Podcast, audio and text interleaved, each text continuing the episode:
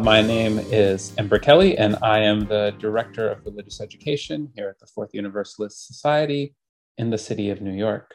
It's really wonderful to be here with you all tonight.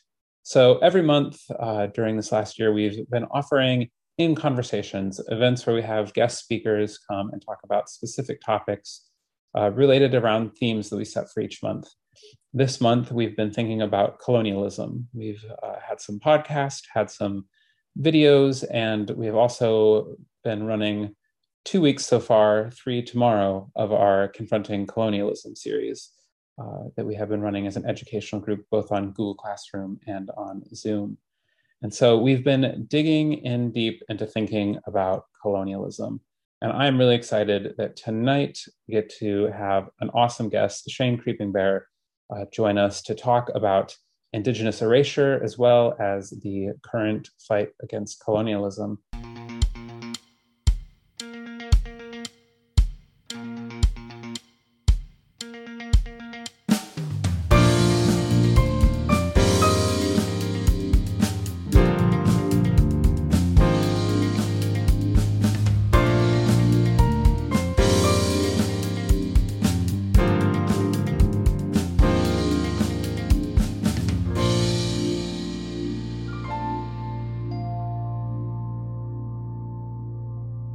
So Shane, it's so wonderful to have you here tonight. Thank you, Ember. Thank you, everyone, for having me. I'm excited to be here and join you for this discussion. I'm really excited also that you're having this discussion and was honored to be invited to take part in this. My name, of course, is Shane Creepingbear. I'm a member of the Kiowa tribe of Oklahoma. I grew up in Pittsburgh. I'm currently the Associate Director for Admission at Antioch College in Yellow Springs, Ohio. I got interested in sort of liberation politics, specifically about as it pertains to Native people in North America, but of course all over the world.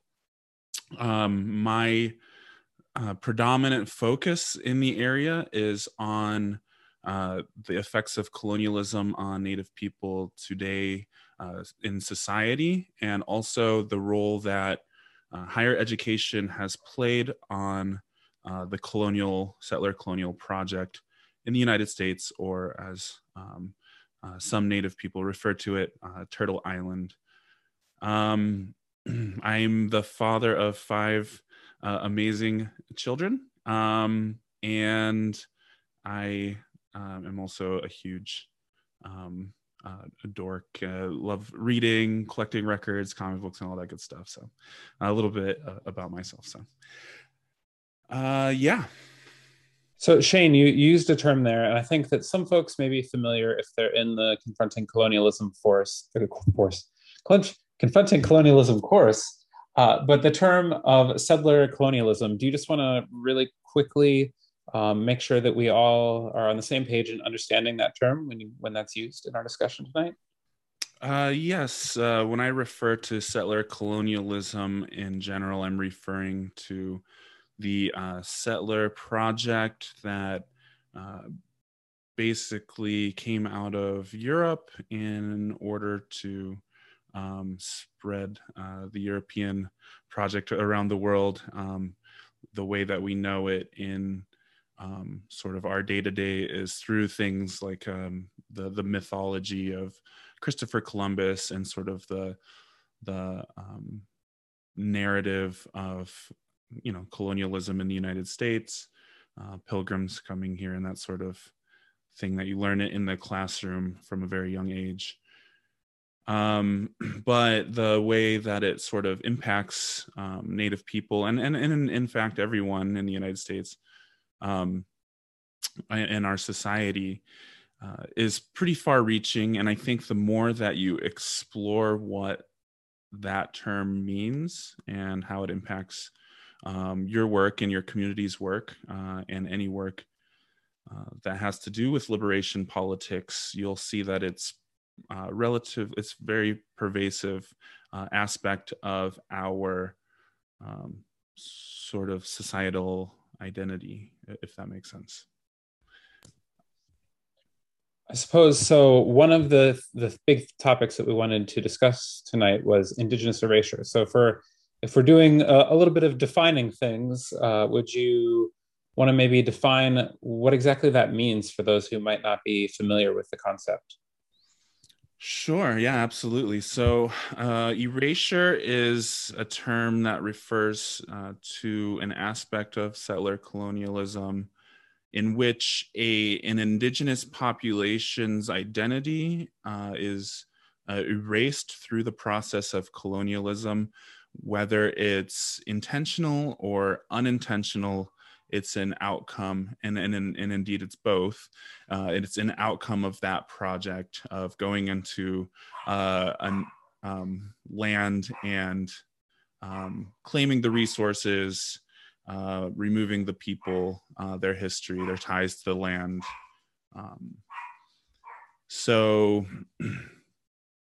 And I do apologize. Sometimes I have a noisy chihuahua in the background who likes to chime in. So Chihuahuas can have strong feelings about colonialism as well. That's true. It's true. They do. Currently today, you know, the U.S. Constitution recognizes something like 573 plus federally recognized tribes. There are over 230 currently seeking recognition. There are 634 First Nations in Canada, and of course, many, many indigenous groups and tribes in Mexico, Central America, and South America. The way that the act of colonialism goes in our society is that in order to justify the genocide of these native peoples, they must be sort of painted as inferior. It's the colonizer's game.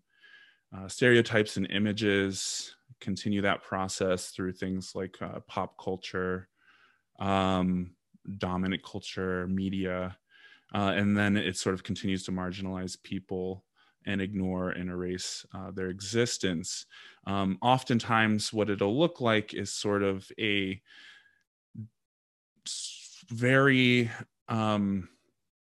homogenized culture.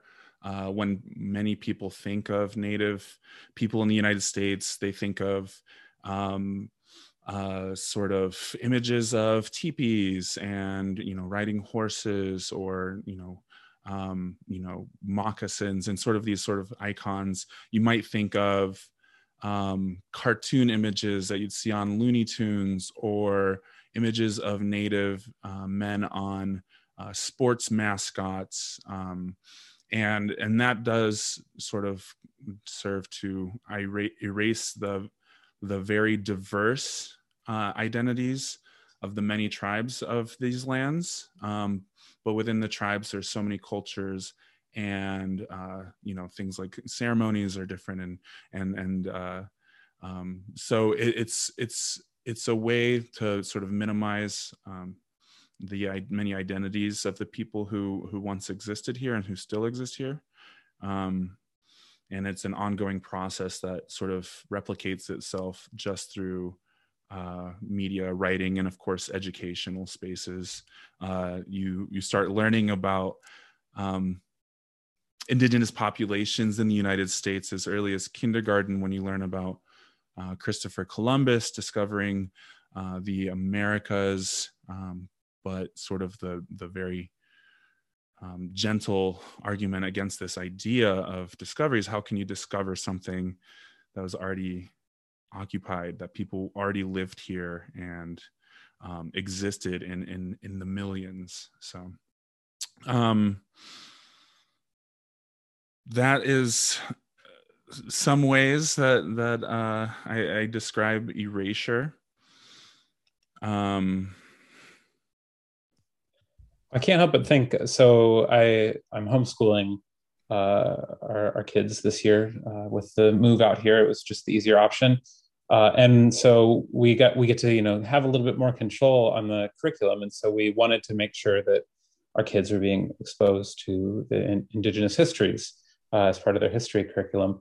But it's so hard to like find a video that isn't just like, oh, look, Native peoples lived in teepees. You know, what you're saying, like it's forced down into this really, really narrow definition. There's not like a broad understanding that these were diverse groups of people, not just like a bunch of people riding horses and living in teepees. Like that wasn't the only thing they were doing. It's been a real challenge to try and find good content that is shareable because of this erasure. You know, it dominates the way that we're able to even research. I know in our podcast, you and I talked about how, you know, maybe you go to search for the Pontiac tribe, but now you're going to get Pontiac cars, or, you know, you go to search for a number of tribes and you'll get cities that have been named after those tribes. There's so many ways that this erasure really can take so many different forms that just stop people from even being able to begin to engage that knowledge. Yeah. And, you know, and it happens to us too, as Native people, through seeing ourselves represented this way in our culture.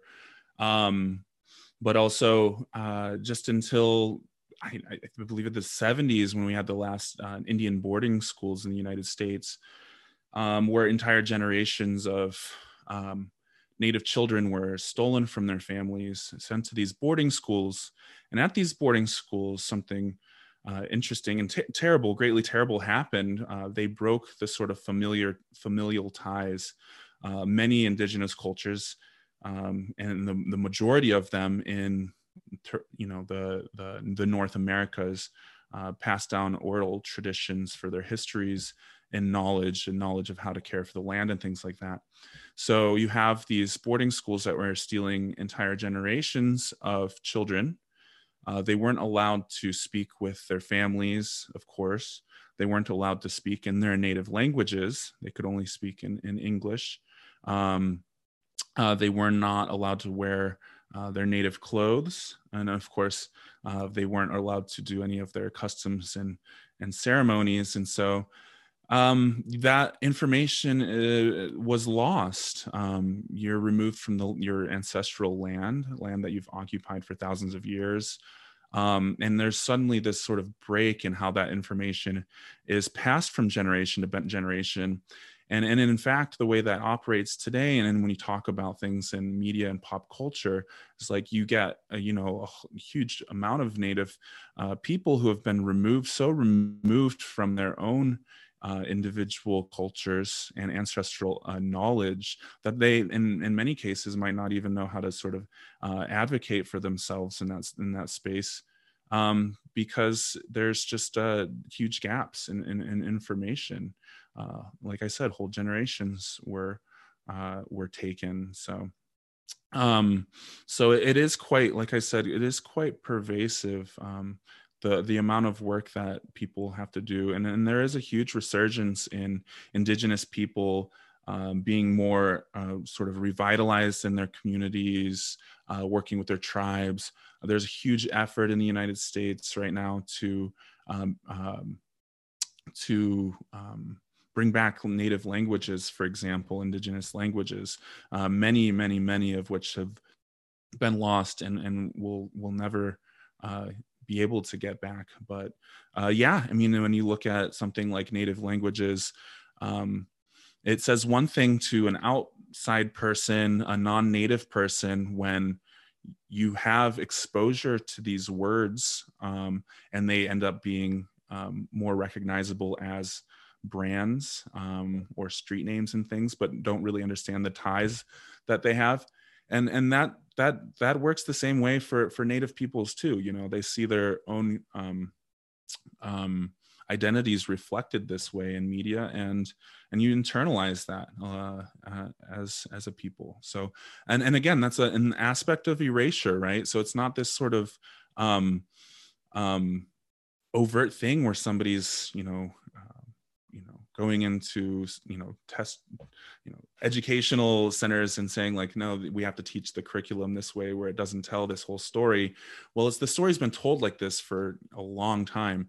And so it isn't even sort of questioned. So, you're talking about doing homeschool for your children. Well, when your children go to take, a standardized test, and maybe they won't, obviously that's sort of an optional thing, but it's very much a part of our educational system is the standardized testing models.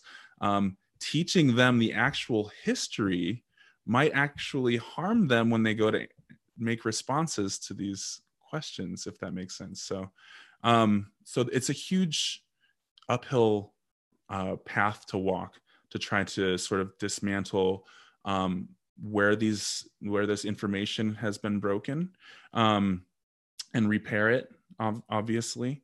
But there's a lot of things just in our society that just pushes that further and further away, either intentionally or unintentionally.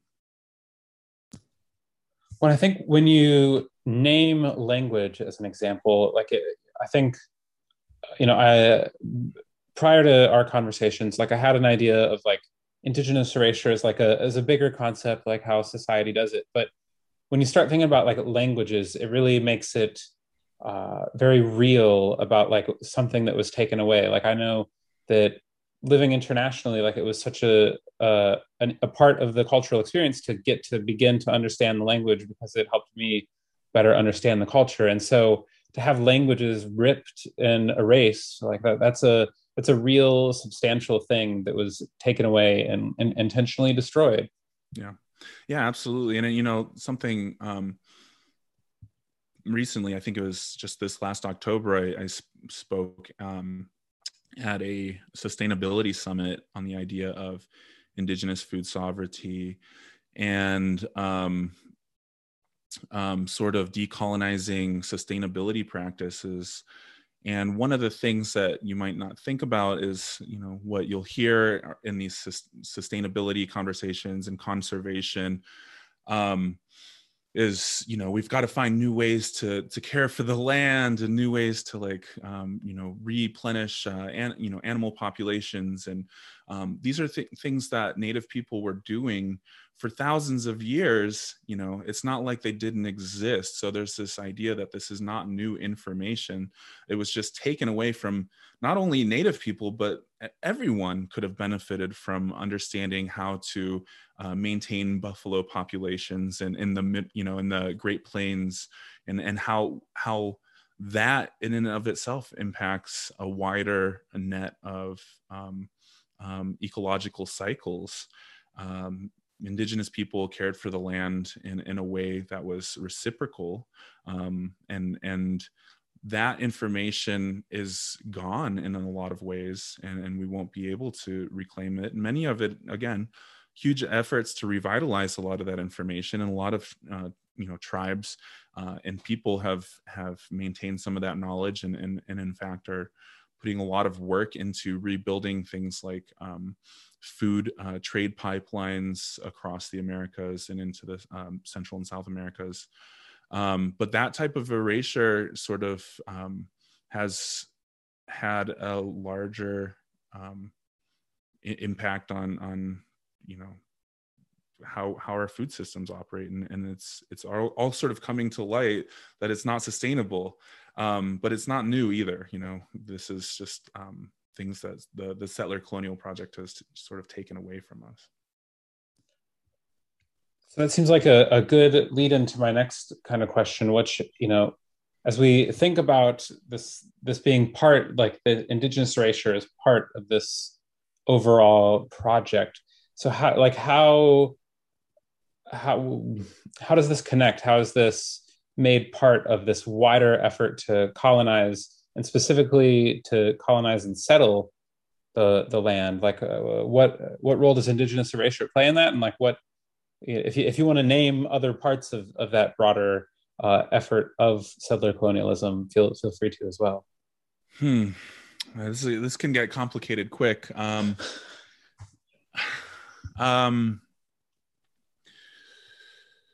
So erasure sort of clears the path, it sort of clears the consciousness, the mind. If there were no people here, This was land that was here for us to take. We as colonizers came in and just reaped the benefits of what was already existing here.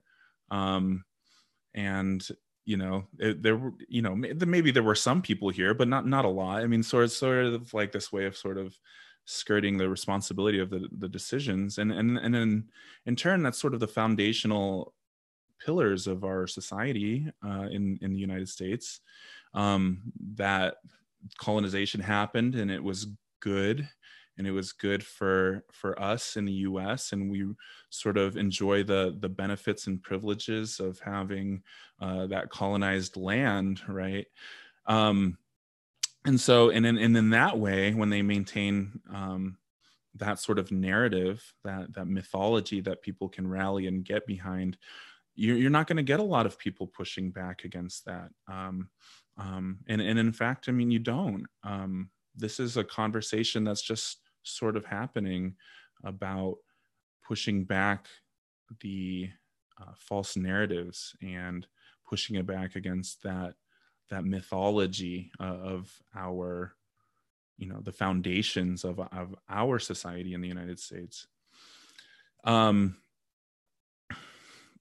The interesting, well, yeah. So, I mean, that's sort of, a broader breakdown, but, well, I suppose we can. I can help narrow it down here a little bit, because I don't know if you saw it, but Rick Santorum, who, gosh, I don't think he's been in the news since like 2008. It was a name I had not seen in a while, and he was in the news.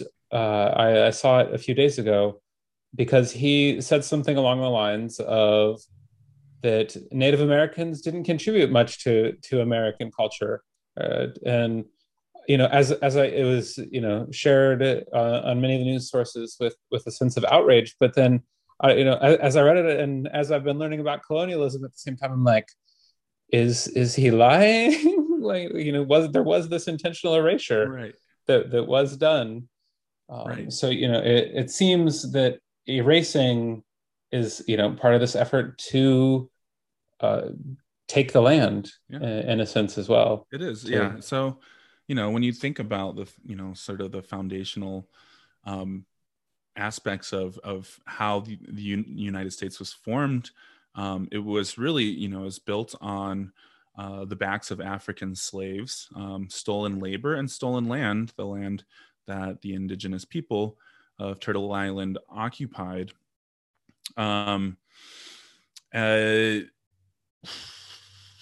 Yeah, so I mean, it made sense to make as many Native people either non-existent, so the land was theirs for the taking, or to even categorize them as, in some cases, white, through assimilation practices like boarding schools and things like that, because, you know, and this is sort of a heady concept, but because indigenous people were valued for their land, it made sense to sort of bring them into the fold or assimilate as much as you could. And of course, whatever you couldn't assimilate from their identities, you could just simply take. And that, you know, happened, of course, through things like land speculation. People like George Washington were huge land speculators. They made their money by removing Native people from land. His huge project was the Ohio Valley here. And of course, you don't hear that part of his history,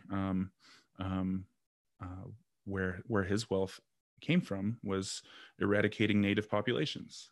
And again, so when you're thinking about this sort of this rooted mythology, and how it plays out in the classroom, for example, when you start learning about these people early on. But yeah, I mean, so yeah, I mean, it's easier to steal land when people are not here. And in fact, a good example that I like to use is just the national park system. It's sort of dark. Basically, you know, I always push back against this idea of wilderness. Wilderness is something that's human-made. It's not wildness. So like wilderness, for example, there was an article, and I might have even referenced this in the podcast discussion, but there's an article from a Time magazine titled "The Story We've Been Told About America's National Park System." And the pull quote that I use is, "The national park system has long been lauded as America's greatest idea." And again, this is like, you know, this is, it seems like a good idea. Like we've got to preserve this land, this gorgeous land, so that companies can't go in and destroy it and take all of its resources, right? So it seems like a good idea, right? But only relatively recently has it begun to be more deeply questioned. In his 1999 book, Dispossessing the Wilderness, Indian Removal and the Making of the National Parks, Mark David Spence delivered a long overdue critique that linked the creation of the first national parks with the federal policy of Indian removal. Spence points out that the first so-called wilderness areas that had deemed in need of preserving were not only and in actuality indigenous occupied landscapes when the first national parks were established, but also that an uninhabited wilderness had to first be created in order to make the national parks, right? So there's this dark history with the national park system where they literally were removing people from the land in order to protect it, right? So yes. I suppose that's, you know, naming one way that colonialism is quite dangerous. And you mentioned that, you know, a lot of this, for a lot of places, this discussion is just starting to happen. So like, why is it crucial for people and for communities to really get exposed to thinking about colonialism? Like, why is this an important step in like fighting for justice? Yeah, I mean, it's just sort of, if you can't articulate it, and there's no way to name it. And I think the mythology, the information is so deeply ingrained and entrenched. It's really hard to sort of see a way out of that. It's had a lot of time, it's had centuries to sort of like really sink in to our society, to our thinking, that it's sort of an, almost seems like an insurmountable goal, but certainly a libertary goal. I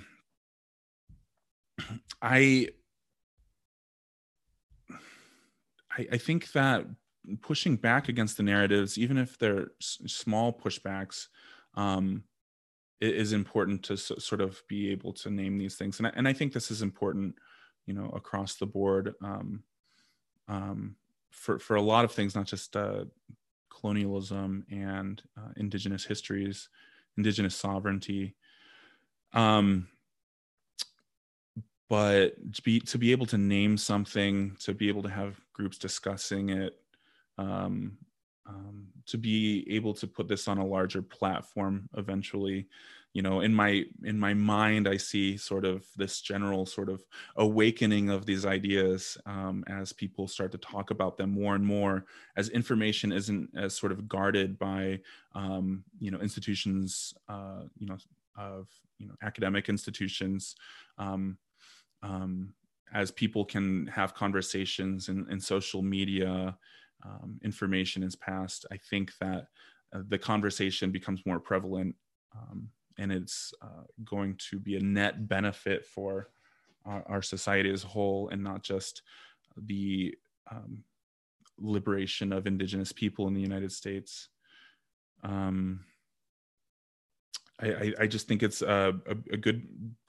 It's good work to engage in, and it's just good to know the truth, right? It's just good to have these understandings of these things. For me, you know, growing up in Ohio, going to public school. When I started hearing this stuff, it was just, it almost knocked me off my feet. And of course, you know, I have that extra layer of being Native American, and having, you know, family and relatives and friends who are Native American. But yeah, I mean, it's absolutely crucial to expose this truth to our society. And it's absolutely, I think, crucial to, for example, the planet when you're thinking about sustainability efforts and like revitalizing what that could look like to help build a better relationship with our planet and with our earth. You know, that kind of stuff. So there's sort of a general social benefit, a societal benefit of a liberation of an oppressed people. But then there's this added other area of just general, it would be good for the world to sort of release ourselves of this colonial way of thinking about taking resources and gathering them and giving them to a few people at the top, you know. Definitely. So I think we've talked a bit about the history. I'd love to also make sure that we're highlighting some of the present day struggles there's still ongoing pushback against colonialism. So what are some present day struggles that you'd like to, you know, really spotlight and highlight as things that people should know about? Yeah, absolutely. And I can give you, you know, links to share information. There's a lot, but the things that I would sort of point people towards looking to are the No DAPL. And that's the movement that popped up around the Access Pipeline in North Dakota. The movement to stop the pipeline and protect the waters. I can drop links. Maybe I can drop links in chat. So I always like to bring up the movement for missing and murdered Indigenous women. There's sort of a phenomenon that Indigenous women are stolen and end up murdered at an extremely high rate, especially in Native populations, around reservations, in towns, around oil communities in Canada. And there's a website that has a report on this sort of movement and how you can sort of help support and become involved. And then another movement that I always recommend is the Native American Food Sovereignty movement. And there's a lot of information, there's a lot of people doing it, but just to get started doing some research, I will point you towards the Native American Food Sovereignty Alliance page, so you can find out more information about what food sovereignty is and how you might be involved in that type of liberation, politically speaking. But other than that, I mean, I guess at that point, I would ask folks to do a little bit of their own research into these things. I know we talked in the podcast a little bit about it. You know, land acknowledgements, especially in like churches, have become pretty. I don't want to say common, because I wouldn't say they're common, but they've become something that people do occasionally do as parts of services, especially like on Indigenous Peoples Day and in November. So what are some ways that like a congregation, as a community, that we could be involved in like first, you know, decolonizing ourselves, but also then getting involved in the anti-colonial work? You know, some more as maybe as a community, and then we can maybe talk about it on an individual level as well. Well, certainly doing a little bit of research on your own is helpful, just to sort of understand. There's a lot, you know, and I'll be real honest, for folks who are just sort of engaging or hearing about this stuff for the first time, it can feel a bit overwhelming where to put your energy in learning about this stuff. I think I always bring up the land acknowledgement as sort of a very practical first time practice that you can bring into an organization to work towards a larger decolonial effort. I'll explain a little bit about a land acknowledgement. Have you done anything like that with your congregation? We did in the Confronting Colonialism class during our introductions. We identified and the Google Classroom. We identified the land that we were residing on, from where we were coming from. Yeah, absolutely. And I know it has been done in a few services. It's not a regular part of services yet. And I know we had found some a local Lenape organization in New York, and where a few of the staff were trying to reach out and build some connections there. Yeah, absolutely. Well, I'll describe a land acknowledgement from sort of my point of view briefly, and then and I will put a tiny asterisk here that for Native activists and people involved in these conversations, it can be a bit of a mixed response to how people feel about land acknowledgements. And not surprisingly, organizations can tend to use land acknowledgements as sort of a band-aid or a superficial fix, that type of thing. But so the idea is to not use land acknowledgements in a superficial way. It is definitely something that will help you as you work towards a more decolonial organization or practice or congregation. So, but I mean, I do think they are important for a few reasons. They do engage people in the sort of understanding and history of the land that you reside on. It can, at its most basic, should seek to honor the original inhabitants and stewards of the land in a more complex way, but it can open up a broader conversation of what it means to heal those histories that we're sort of talking about in this conversation, about pushing back about that narrative, growing and developing that conversation more. Acknowledging the land is definitely a first step towards doing that sort of healing work, but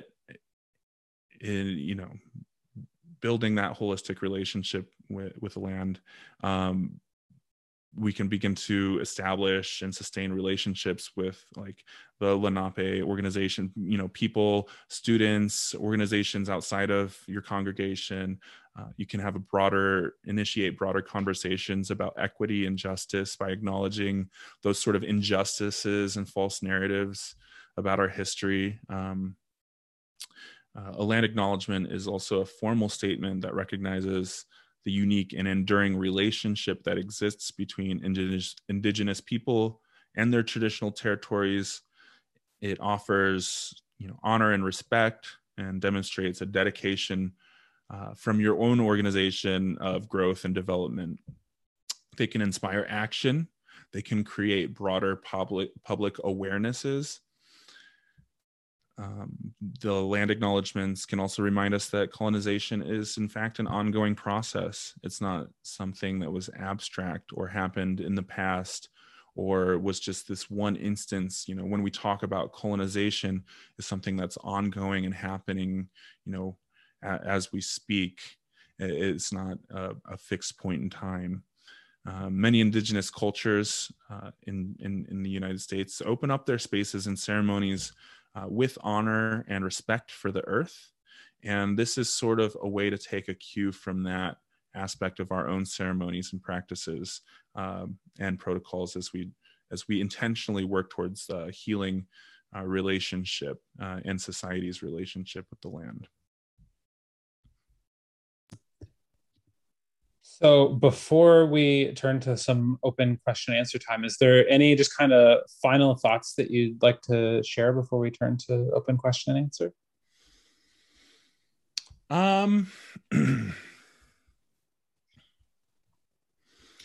Yeah, I think I acknowledge that a lot of this is There's a lot of information, and it goes in a lot of different directions. I think that having these conversations is important. I'm excited to hear some of the questions that the group comes up with. I think these can be challenging conversations because they do challenge us in a way that, like I said, even me as a Native person was hearing this information. I was confronted with a lot of this information for the first time, just in the last decade or so. And it was jarring. It was jarring to, my childhood, who like what I saw is like this huge part of like my learning and growth as a person in school and things like that. So I encourage you to be patient and take your time. One of the things I always say is that, I'm here to educate. I'm here to enlighten. I'm not here accusing. I'm not here to forgive or like anything like that. It's just strictly to have the conversation, put it on the table. And from there, you all can decide what you do with that information, of course. But I'm always excited to have this conversation. Okay, I'm going to go ahead and turn off our digital recording. So if anybody is watching this in the future on YouTube, it was wonderful to have you digitally join us on YouTube in the future. And we'll turn to our question and answer set time.